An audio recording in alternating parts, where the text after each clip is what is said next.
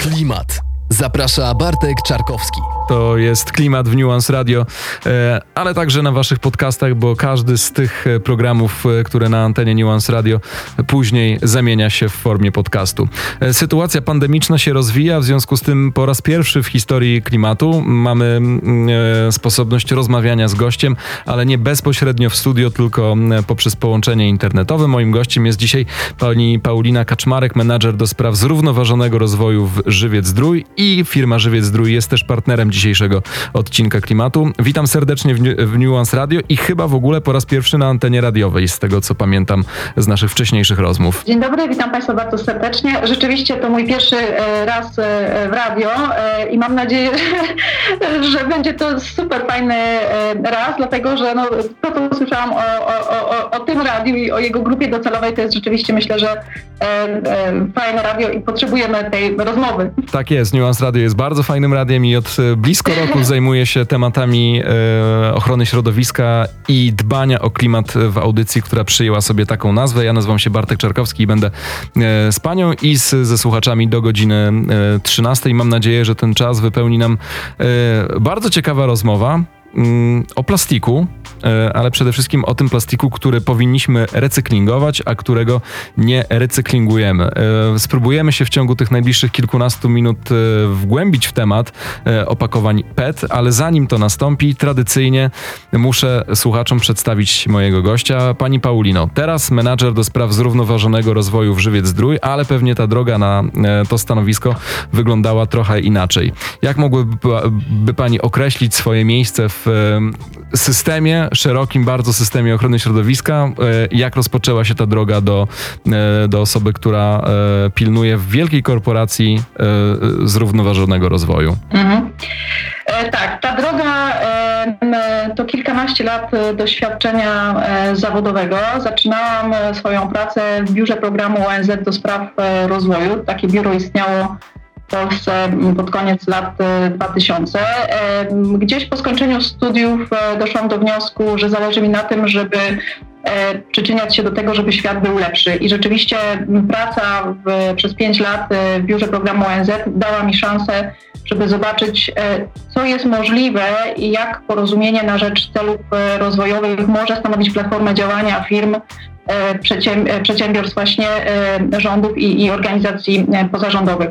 Po pracy w, w biurze ONZ chciałam dalej specjalizować się w temacie zrównoważonego rozwoju ze szczególnym naciskiem na transformację modeli działania przedsiębiorstw. Zależało mi bardzo na tym, żeby wspierać firmy właśnie w, tra w, transformacji, bo to one w tej chwili mają olbrzymi wpływ na jakość naszego, naszego życia. Dlatego też przez kolejne lata pracowałam E, w firmach konsultingowych, które zajmowały się doradztwem dla różnych e, branż w obszarze zrównoważonego rozwoju. Ta praca dała mi niesamowite e, zrozumienie logiki działania biznesu, wyzwań związanych z ochroną środowiska, z wyzwaniami, wyzwań społecznych i w tej chwili od roku pracuję w Żywiec Zdrój, w grupie spółek Danon. Dla osób takich jak ja, bycie w tym miejscu, w którym jestem, to tak naprawdę miejsce wymarzone, bo Jesteśmy w tej chwili, stoimy w tej chwili w obliczu wielu wyzwań związanych z tworzywami sztucznymi, e, e, e, z plastikiem. Firmy zmieniają opakowania, współdziałają z różnymi interesariuszami, żeby, żeby ta zmiana miała, miała miejsce, więc bycie w tym miejscu, w którym jestem, możliwość wpływu, no to dla mnie to jest naj, najlepsze miejsce i też z przyjemnością Państwu dzisiaj opowiem o, o, o tym, co, co, robimy i co właściwie potrzeb- i czego potrzebujemy w Polsce. Zapewne zgodzi się Pani ze mną, że słowo, czy też no, te dwa słowa zrównoważony rozwój e, pojawiły się w takim e, szerokim kontekście medialnym dopiero dwa, trzy lata temu. Myślę, że niektórzy dopiero teraz je je poznają, a z tego, co zdążyła już pani powiedzieć, mm, e, tym zrównoważonym rozwojem zajmowała się pani od, e, od kilku lat. E, łatwo było tłumaczyć, zwłaszcza ludziom, chociażby, nie wiem, najprostsza sytuacja znajomym, czym się pani naprawdę zajmuje i czym jest ten zrównoważony rozwój? Rzeczywiście nie jest to proste. Pod koniec lat 90. i na początku lat 2000 mówiliśmy głównie o społecznej odpowiedzialności biznesu i nacisk kładziony był na aspekty społeczne. Mierzyliśmy się wtedy z wieloma wyzwaniami, takimi jak bezrobocie, czy na przykład niedożywienie dzieci. E, biorąc pod uwagę, jak szybko Polska się rozwija, ale też wyzwania globalne związane ze zmianami klimatu, z, e, zanieczyszczeniem środowiska naturalnego, z, z kwestiami wodnymi, w jaki sposób dbamy o wodę w tej chwili, temat zrównoważonego rozwoju, ja myślę od, od 10 lat mocniej, mocniej rzeczywiście się, e, się przewija do debaty, e, debaty publicznej i myślę, że coraz więcej, w szczególności młodych ludzi, e, rozumie, że ten model rozwoju, który właściwie od lat 60 mamy w naszej części e, świata w latach 90. E, przyjęliśmy w Polsce, że on ma pewne ograniczenia i że E, musimy e, e, zmieniać sposób funkcjonowania przedsiębiorstw, konsumentów, legislację. Myślę, że to, to, to, to wszystko jest zrozumiałe. I trudno chyba sobie teraz wyobrazić wielką firmę, dużą korporację, która mm, nie ma takiego stanowiska, jakie pani zajmuje w grupie Danon, czyli menadżera do spraw zrównoważonego rozwoju. Wydaje mi się, że firma, która mm, nie zatrudnia takiej osoby, a być może nie tworzy całego działu, to jest firma, która no, nie myśli odpowiedzialnie, ale generalnie skazuje się na, e, na niebyt, bo coraz większa liczba konsumentów po prostu e, tego wymaga i patrzy na to i, i to nie jest tylko czytanie etykietek, e, ale to jest przede wszystkim sprawdzanie, jaki produkt kupuję, z jaką firmą staram się zżyć i do jakiej firmy staram się przyzwyczaić, to chyba jest bardzo ważne, żeby teraz tego mhm. w korporacjach pilnować. Tak, ja zdecydowanie. Ja myślę, że biorąc pod uwagę, jak, jak się rozwijamy w kraju, kraju coraz większe zainteresowanie konsumentów e, tematami takimi jak jak dany produkt jest produkowany, e, skąd pochodzą składniki, jak e, produkcja danego produktu wpływa na, na, na środowisko naturalne, no w takiej firmie jak nasze e, muszą być przygotowane, żeby na te pytania odpowiedzieć, czy wręcz, no bo taka jest nasza praca, przekroczyć te oczekiwania, czyli pokazać to nasze zaangażowanie na rzecz poradzenia sobie z tymi, z tymi wyzwaniami, e, e, które, które mamy. Myślę też, że e, coraz większa presja ze strony organizacji pozarządowych, rozwiązania regulacyjne, które są przyjmowane na poziomie Unii Europejskiej, ale też w Polsce, one tworzą kontekst dla działania przedsiębiorstw taki, że, że tematy mm, zrównoważonego rozwoju czy odpowiedzialności społecznej, które mm, być może wcześniej przez niektóre przedsiębiorstwa mogły być pomijane, w tej chwili nie mogą, jeśli firmy chcą przetrwać, rozwijać się, jeśli chcą osiągać sukces, sukces, sukces biznesowy. Więc ja myślę, że, że, że firmy nie, nie powinny sobie pozwalać, żeby pomijać te tematy. I rzeczywiście w dużych firmach e, takie stanowiska jak moje są e, wielu lat tworzone i myślę, że ich ranga, e, ranga rośnie. Może dodam jeszcze jedną rzecz, że w Żywiec Zdrój i grupie spółek Danon tematy zrównoważonego rozwoju nie są tematami odrębnymi od biznesu, to znaczy nie mamy odrębnej strategii zrównoważonego rozwoju, odrębnej strategii biznesowej.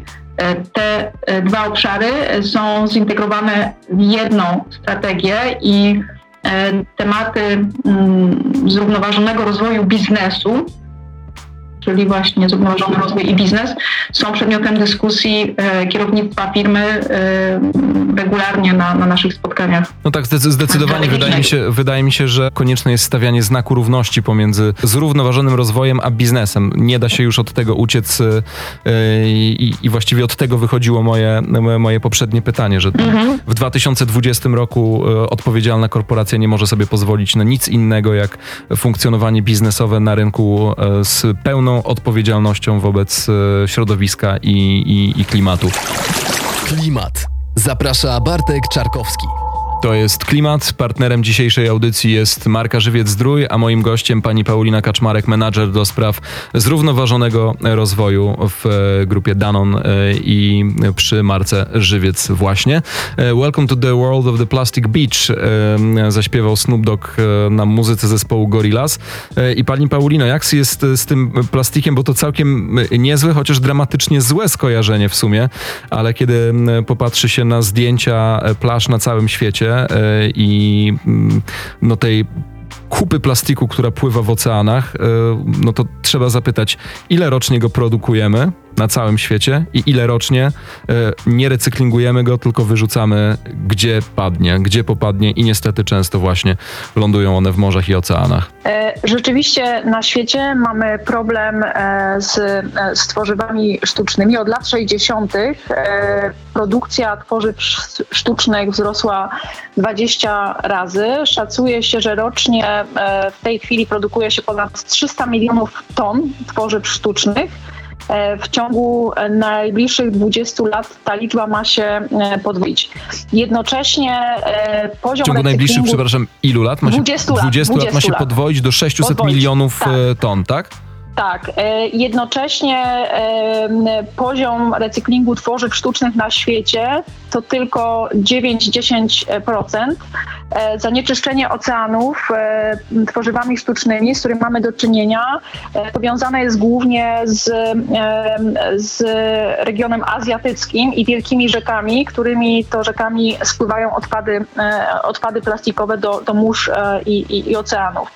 Jeśli chodzi, i to, i to są naprawdę, myślę, że alarmujące dane. W tej chwili dyskutowany jest na poziomie ONZ-u międzynarodowy traktat dotyczący tworzyw sztucznych, E, i my jako Danon e, wspieramy e, podpisanie takiego międzynarodowego zobowiązania. Jeśli chodzi o Polskę, w Polsce rocznie mm, na rynek trafia około miliona ton tworzyw sztucznych z czego opakowania PET, opakowania napojowe to około 20%.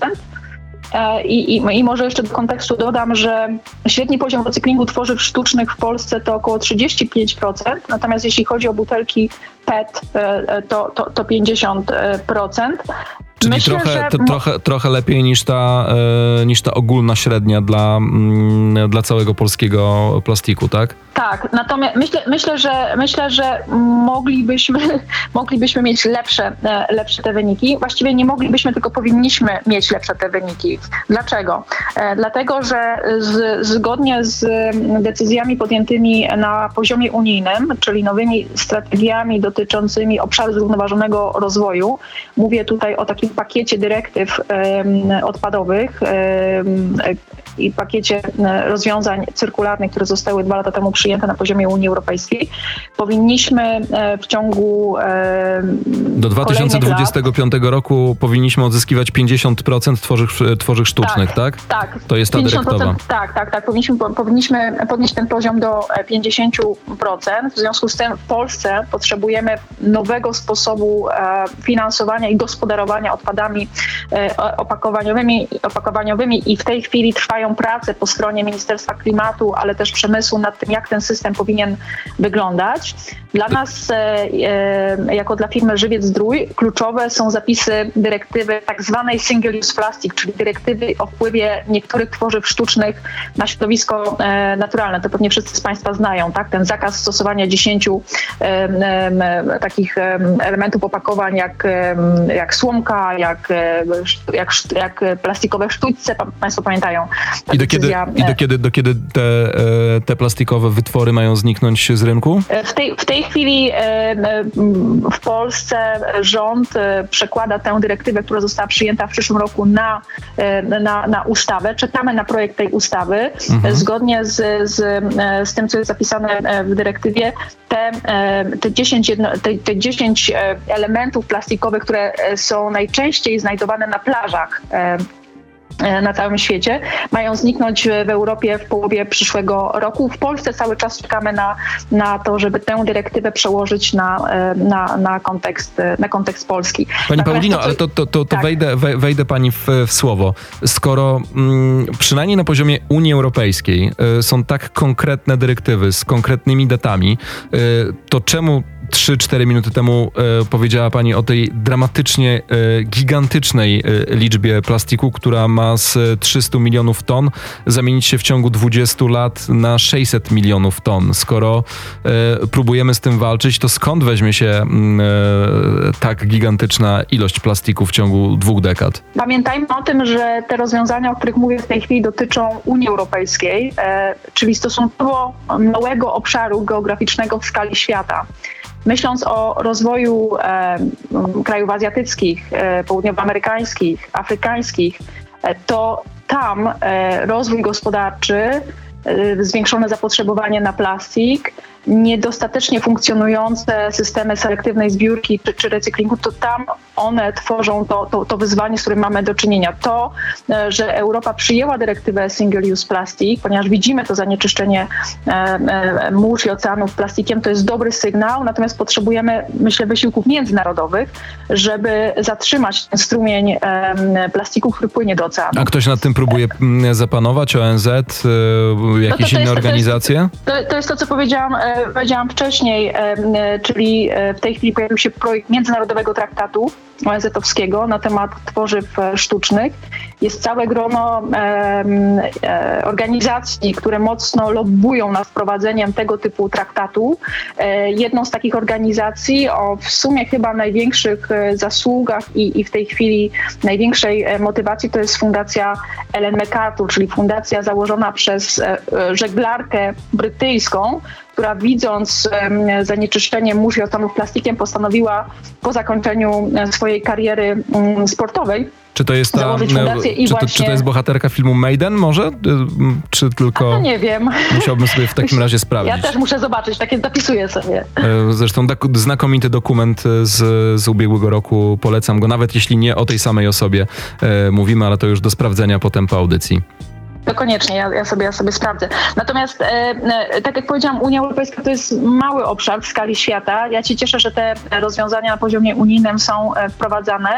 E, to, co ważne z naszej perspektywy, w dyrektywie Single Use Plastic, czyli dyrektywie o wpływie niektórych tworzyw sztucznych na środowisko naturalne, zostało powiedziane, że państwa unijne powinny doprowadzić do tego, że w 2025 roku powinniśmy zebrać, zebrać z rynku 77% butelek napojowych z PET, a w 2029 90%.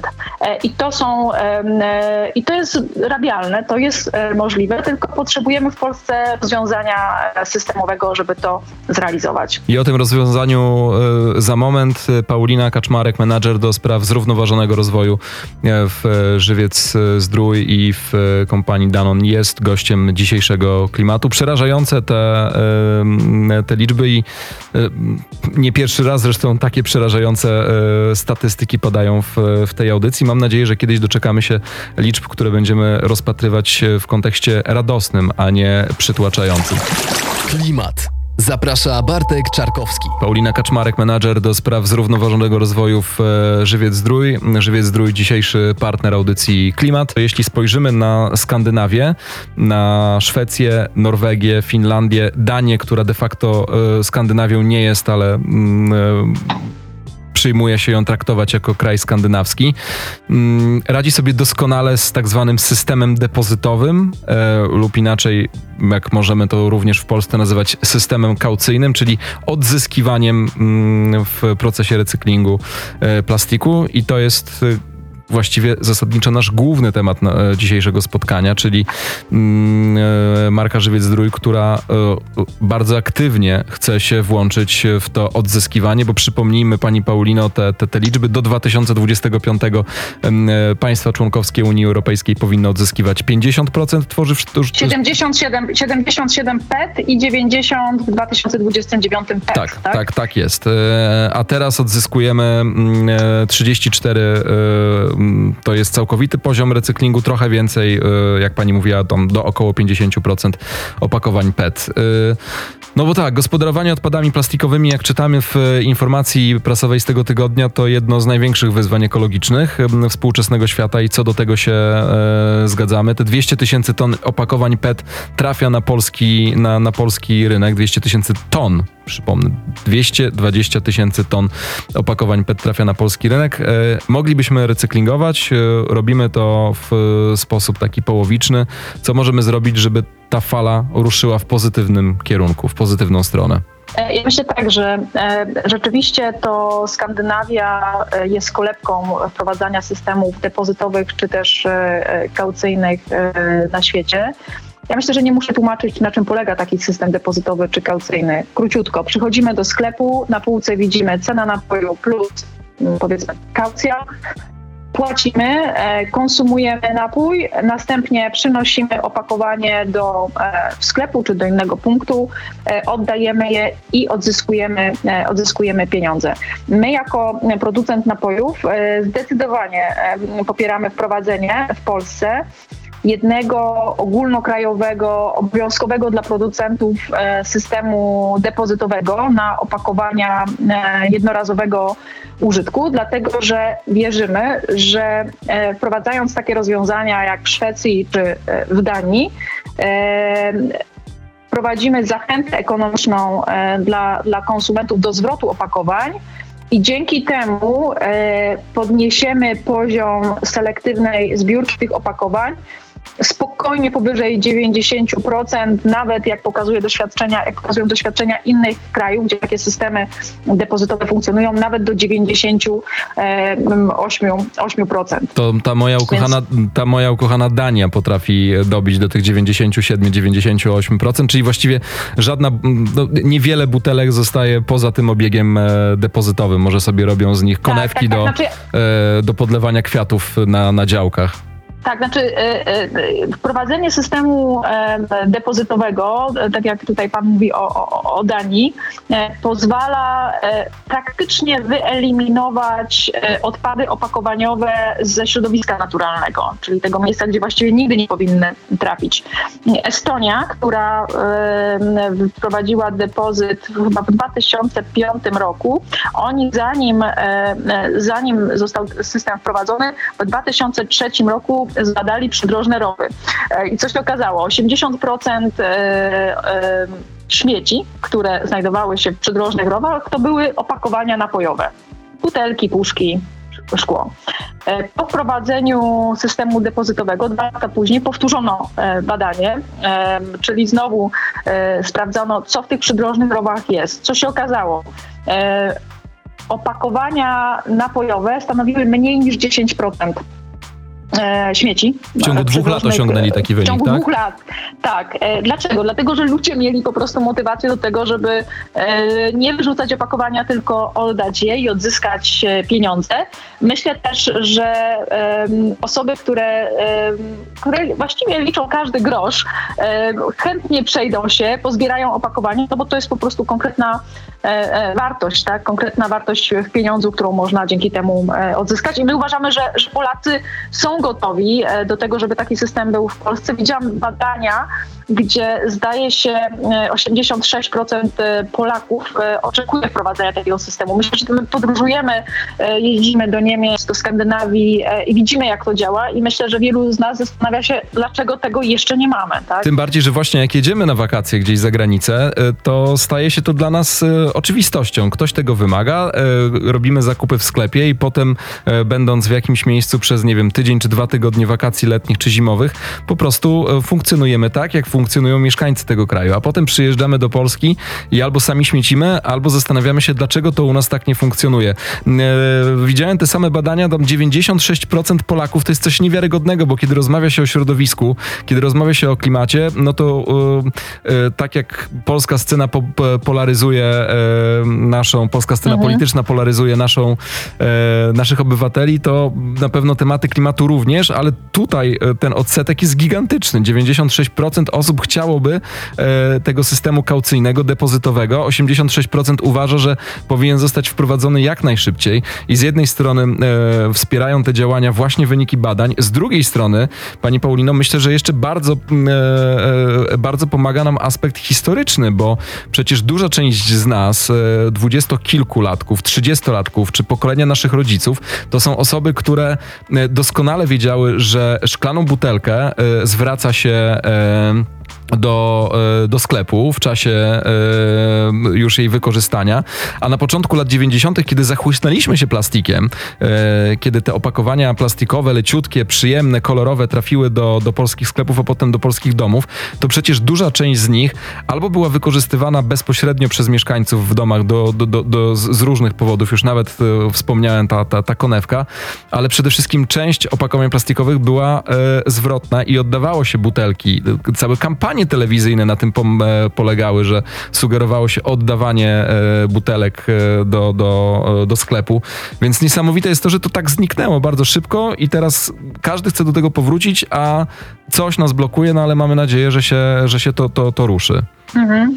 Znaczy zdecydowanie ja myślę, że osoby, które pamiętają PRL, pamiętają e, butelki, e, butelki zwrotne e, i to jak ten, jak, jak ceniliśmy surowce wtórne w czasie, e, w czasie PRL-u. W tej chwili e, system kaucyjny funkcjonuje na zwrotne butelki do piwa e, i rzeczywiście można w, w sieci sklepów te butelki oddawać i uzyskiwać kaucję. To, co my proponujemy, to wprowadzenie kaucji czy depozytu na opakowania jednorazowe, czyli żeby zebrać właśnie te, te, jednoraz, te, te opakowania, które wykorzystujemy przez ten moment, kiedy, nie wiem, jesteśmy gdzieś na mieście, musimy się napić, e, nie wiem, e, w jakikolwiek inny sposób. Chcemy te opakowania zebrać. Dlaczego chcemy też je zebrać? Bo myślę, że to też e, warto podkreślić. Te opakowania to doskonały surowiec, surowiec wtórny. Jeśli je zbierzemy, możemy zaoszczędzić e, te, te, te su- surowce naturalne, których mamy coraz mniej e, na świecie. E, Zebrany surowiec, butelki PET, puszki aluminowe czy szkło, możemy ponownie wykorzystać i tym samym oszczędzić energię i emisję związane z tym prze- przetworzeniem. I tutaj dochodzimy do też bardzo ważnego, myślę, aspektu związanego z tak zwanymi recyklatami. My w tej chwili w Żywiec Zdrój mamy od zeszłego roku butelkę 5-litrową wykonaną w 100% e, z recyklatów e, czyli z tworzywa sztucznego z recyklingu. E, Ponadto w tym roku wprowadziliśmy butelkę jednolitrową i mamy to też w napoju Essence, staje Mhm. się. I to, I to jest e, e, jakby dostępne w tej chwili rozwiązanie dla ludzi, którzy chcą eko, mogą kupić butelkę e, napojową, napój, wodę w butelce wykonanej w 100% z recyklatu. Natomiast e, to, co jest ważne, my pewnie byśmy chcieli, żeby więcej naszych butelek było wykonanych z recyklatu. Żeby to było możliwe, potrzebujemy e, dużej ilości wysokiej jakości recyklatu, e, czyli czyli butelek PET zebranych w taki higieniczny sposób, tak? Bo jeśli butelka PET trafi do żółtego kosza, no niestety ona może Czyli być żół- żółtego, jakimś... żółty, żółty kosz, czyli kosz na, e, na tworzywa sztuczne. Tak, ona, ona, ona może być zebrana i przetworzona, natomiast e, prawdopodobnie ten recyklat nie zostanie wykorzystany do produkcji opakowania, które będzie miało kontakt z żywnością, czy, czy, czy właśnie z wodą na przykład. No biorąc tak? Pod uwagę, bardzo- w jaki sposób e, selekcjonujemy e, odpady, to, to, to raczej wszystko jest zabrudzone zawsze i, i, i mało Tak. ciekawie wygląda. I teraz proszę, jakby pan sobie wyobraził sytuację, zbieramy 90 czy 98% butelek PET e, w Polsce, czyli z tych 200 tysięcy zbieramy tam te 190 tysięcy i mamy tak naprawdę czysty surowiec, który możemy przetworzyć i zawrócić, czyli możemy zrobić butelkę, e, butelkę e, z butelki. Dla nas, e, dla nas jako, jako żywiec zdrój, no to to jest właściwie jedyne rozwiązanie, które, które, które powinniśmy, że tak powiem, mieć, ale żeby je mieć, potrzebujemy legislacji, potrzebujemy wprowadzenia tego systemu, bo tak jak to pokazuje doświadczenie innych krajów, żeby wprowadzić taki system, musi być ustawa, musi być porozumienie producentów opakowań, musimy się dogadać e, z sieciami handlowymi, no bo zwrot właśnie w, w punktach handlu, no to to jest to, jak to działa e, no, w tej wspomnianej, wspomnianej Skandynawii. Więc e, e, tak, więc, więc A to czy- potrzebujemy e, Toczyły się tego, już... tego Proszę, proszę kontynuować, za, zadam pytanie tak, za moment. potrzebujemy, potrzebujemy tego konsensusu i potrzebujemy ustawy tak naprawdę, żeby, żeby w Polsce wprowadzić system, e, system depozytowy na opakowania jednorazowe po napojach. To co wstrzymuje tę ustawę? To pierwsze pytanie. A drugie pytanie, czy mm, antycypując, użyję takiego em, elokwentnego słowa, e, konieczność wprowadzenia systemu depozytowego, e, a także opierając się na tych badaniach, że Polacy po prostu tego chcą, e, czy jakiekolwiek rozmowy z sieciami handlowymi, bo wyobrażam sobie, że rzeczywiście e, mm, z punktu widzenia takiego technologicznego wprowadzenie tego w polskich sklepach, które są aktualnie na to nieprzygotowane, e, byłoby to jakąś trudnością, ale czy w ogóle takie rozmowy już się kiedyś toczyły, albo czy ktoś je próbuje zacząć? Myślę mm, e, o takim porozumieniu pewnie kilkunastu wytwórców e, mm, e, w stylu chociażby państwa firmy, czyli żyw, e, Żywiec Zdrój? Mhm. E, więc tak, e, systemy depozytowe funkcjonują w 10 krajach w Europie. My byśmy chcieli, żeby taki system był w Polsce. Chcemy, żeby ten system w Polsce był na wzór tych właśnie skandynawskich, czyli że jeden obowiązkowy E, jasno określone kategorie napojów, e, wielkość, e, materiał opakowaniowy wykorzystywany do objęty tym systemem. System depozytowy powinien być też nadzorowany przez państwo, a w naszym przekonaniu operator, który byłby powołany przez, taki, przez przemysł, przez firmy wprowadzające na rynek opakowania i powiedzmy sieci handlowe, system nadzorowany przez państwo, taki, taki, system, e, taki system byłby, e, byłby optymalny. I teraz tak, e, my od w zasadzie chyba od dwóch lat współpracujemy z naszymi, e, naszą konkurencją, z, z branżą, z producentami napojów, żeby wypracować założenia takiego systemu, czyli jak to powinno wyglądać, jakie są koszty związane z tym systemem, jak, jakie wskaźniki chcemy, e, chcemy e, osiągnąć. Prowadzimy też dialog e, i rozmowy z, z sieciami e, handlowymi. To się odbywa głównie na poziomie stowarzyszeń branżowych, czyli Stowarzyszenie Producentów rozmawia ze stowarzyszeniem reprezentującym sieci handlowe. E, I muszę powiedzieć, że te rozmowy nie są proste, one wymagają poszukania kompromisów, natomiast to, co udało nam się osiągnąć w tym tygodniu, i to jest rzecz myślę, że, że, że niebywała. Udało nam się mm, dojść do, do, do porozumienia i myślę, że w przyszłym tygodniu będzie więcej informacji na temat wspólnego stanowiska producentów i, i sieci handlowych właśnie e, w, w obszarze wprowadzenia depozytu w Polsce. I jeszcze zadał pan pytanie o coś, chyba nie odpowiedziałam na pytanie, tylko coś Pytałem o ustawę i pytałem o to, czy, czy, czy, czy sklepy są na to e, w jakikolwiek sposób gotowe, czy toczyły się rozmowy, które mogłyby sugerować, że jeśli ustawa zostanie szybko um, uchwalona, to łatwo będzie także wprowadzić e, założenia tej ustawy w życie i po prostu tak. razem z konsumentami pracować nad polepszeniem e, całej sytuacji z depozytem, która teraz jeśli, nie istnieje. Jeśli,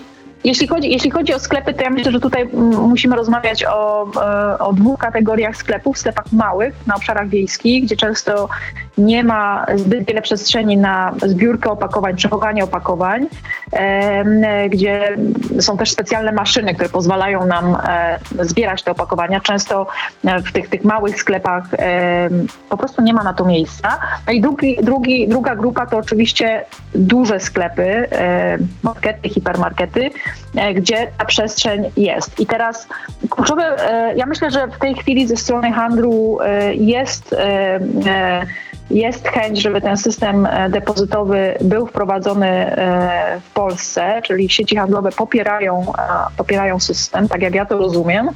Natomiast diabeł tkwi w szczegółach, to znaczy myślę, że musimy się zastanowić na poziomie pewnie ustawy, dla jakich sklepów będzie to obowiązkowe, od jakiej powierzchni powiedzmy będzie obowiązkowe, e, czy, dla, czy, czy, czy, wszystkie, czy wszystkie sklepy będą musiały przyjmować opakowania, czy też będzie jakiś, e, jakiś poziom. Ja myślę, że dla sklepów e, to też dobrze, żeby taki system depozytowy był, no bo ludzie będą wracać, żeby oddać opakowania, a jak będą wracać, to pewnie będą znowu kupować. I, i też dba, ja myślę, że, że, że tutaj zamykanie obiegu e, opakowań po napojach, no to chyba jest dobry interes dla wszystkich, dla producentów, dla sieci handlowych, ale też dla konsumentów, którzy, którzy tak jak mówiliśmy, tego oczekują. Klimat. Zaprasza Bartek Czarkowski. Paulina Kaczmarek, menadżer do spraw zrównoważonego rozwoju w e, Żywiec Zdrój, gościem Nuance Radio, gościem audycji Klimat. Mamy jeszcze kilka minut, pani Paulino. Obiecałem słuchaczom wątek finansowy, bo to zawsze jest e, interesujące, e, ile można oszczędzić albo kto na tym, e, kto na tym e, zarabia.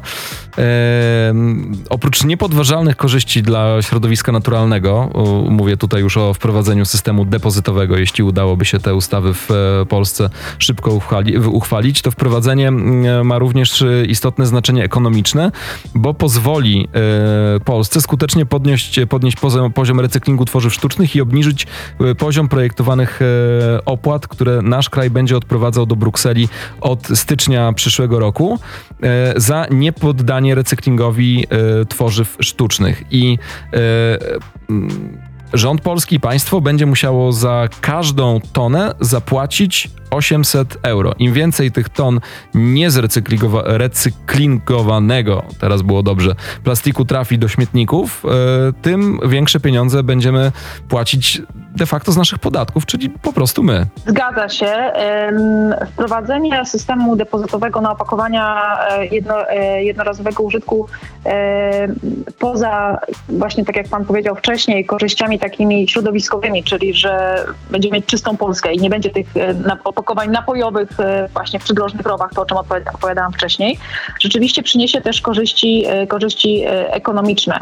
E, jeśli byśmy prowadzili system depozytowy na opakowania PET, stosunkowo łatwo podnieśli, podnieślibyśmy poziom recyklingu e, PET z 50% powyżej 90, tam nawet do 95-98, co wpłynęłoby na podniesienie poziomu recyklingu tworzyw sztucznych w ogóle w Polsce, co z kolei, tak jak pan powiedział, wpłynie na to, ile pieniędzy będziemy przesyłać jako kraj członkowski do Brukseli z tytułu opłaty plastikowej, która została, e, decyzja o tym, żeby prowadzić tą opłatę, została podjęta w lipcu tego roku.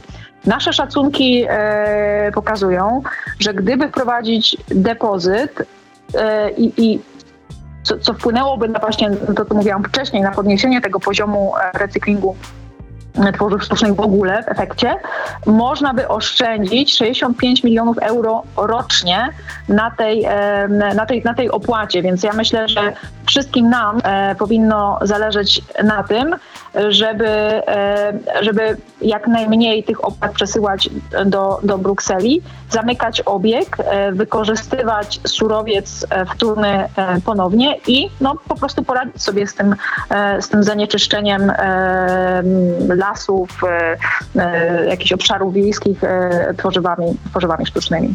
Jak zwykle w takich sytuacjach mam wrażenie, że brakuje informacji, brakuje edukacji e, i to jest wina przede wszystkim mediów, e, które się tym tematem e, nie, zajmuje, nie zajmują, bo myślę, że działałoby na wyobraźnię konsumenta mm, pokazanie tej liczby 65 milionów euro rocznie, rocznie. które mhm. Polska będzie musiała mm, zapłacić tak czy siak, ale bo, bo, bo do, takiego, e, do takiego poziomu udałoby się obniżyć e, tę wartość, gdyby system depozytowy się pojawił. Natomiast e, gdyby podano tę większą kwotę, no to tym więcej byłoby być może takich wyobrażeń. Ok, to dlaczego tego nie robimy? Może pojawiłby się jakiś nacisk społeczny i szybciej ta ustawa o systemie depozytowym weszłaby w życie. Przede wszystkim zostałaby tak. uchwalona i, i, i napisana w odwrotnej tak, ja kolejności. Tak, ja może, może doprecyzuję, że mm, biorąc pod uwagę decyzje z, um, unijne z lipca tego roku, to ile będziemy musieli zapłacić do Brukseli jako państwo z tytułu nieprzetworzenia tworzyw sztucznych, to jest, to jest około 500 milionów euro i po wprowadzeniu depozytu dałoby się to e, obniżyć o 65 milionów euro rocznie, bo tu mówimy o, o, o tego typu e, kwotach. I rzeczywiście ja myślę, że to jest teraz taki czas e, i, i też różne organizacje pozarządowe działały i działają w tym obszarze, że nacisk obywateli i jakby ich zaangażowanie, żeby taka ustawa w Polsce powstała, to jest ten czas, żeby, żeby o tym mówić głośno. Na przykład Stowarzyszenie Stowarzyszenie Zero Waste w zeszłym roku zaczęło zbierać podpisy, w tej chwili kontynuuje zbiórkę, e, zbiórkę tych, e, tych mm, podpisów e, pod petycją.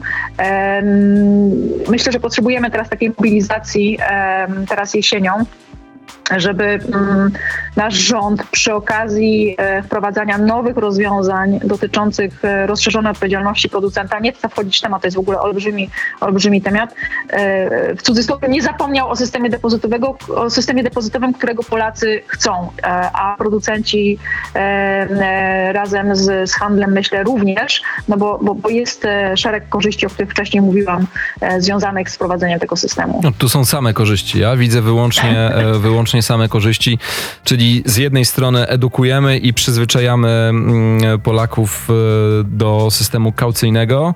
E, Oni dostają e, za to pieniądze, mm, bo ta suma 20, 30, może 50 groszy za butelkę, jak sobie ustaliliśmy, pani Paulino, gdzieś tam funkcjonuje w, w przestrzeni. Ona nie jest ani po stronie klienta, ani po stronie producenta, tylko jest po prostu zwracana w momencie, kiedy skorzystamy, wypijemy i wrócimy do, do sklepu i zostawimy, mm, zostawimy tę butelkę, odzyskamy te, te, te pieniądze.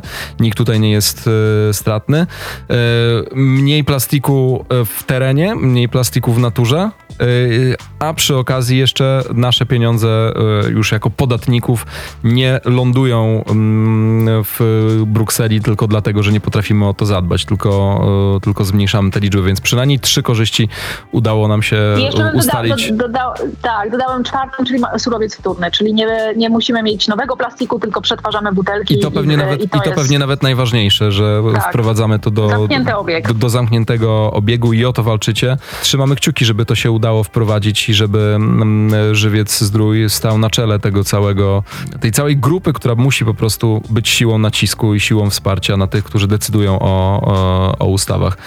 E, bardzo dziękuję. Myślę, że, w, Również dziękuję że bardzo. zdała Pani egzamin pierwszej audycji.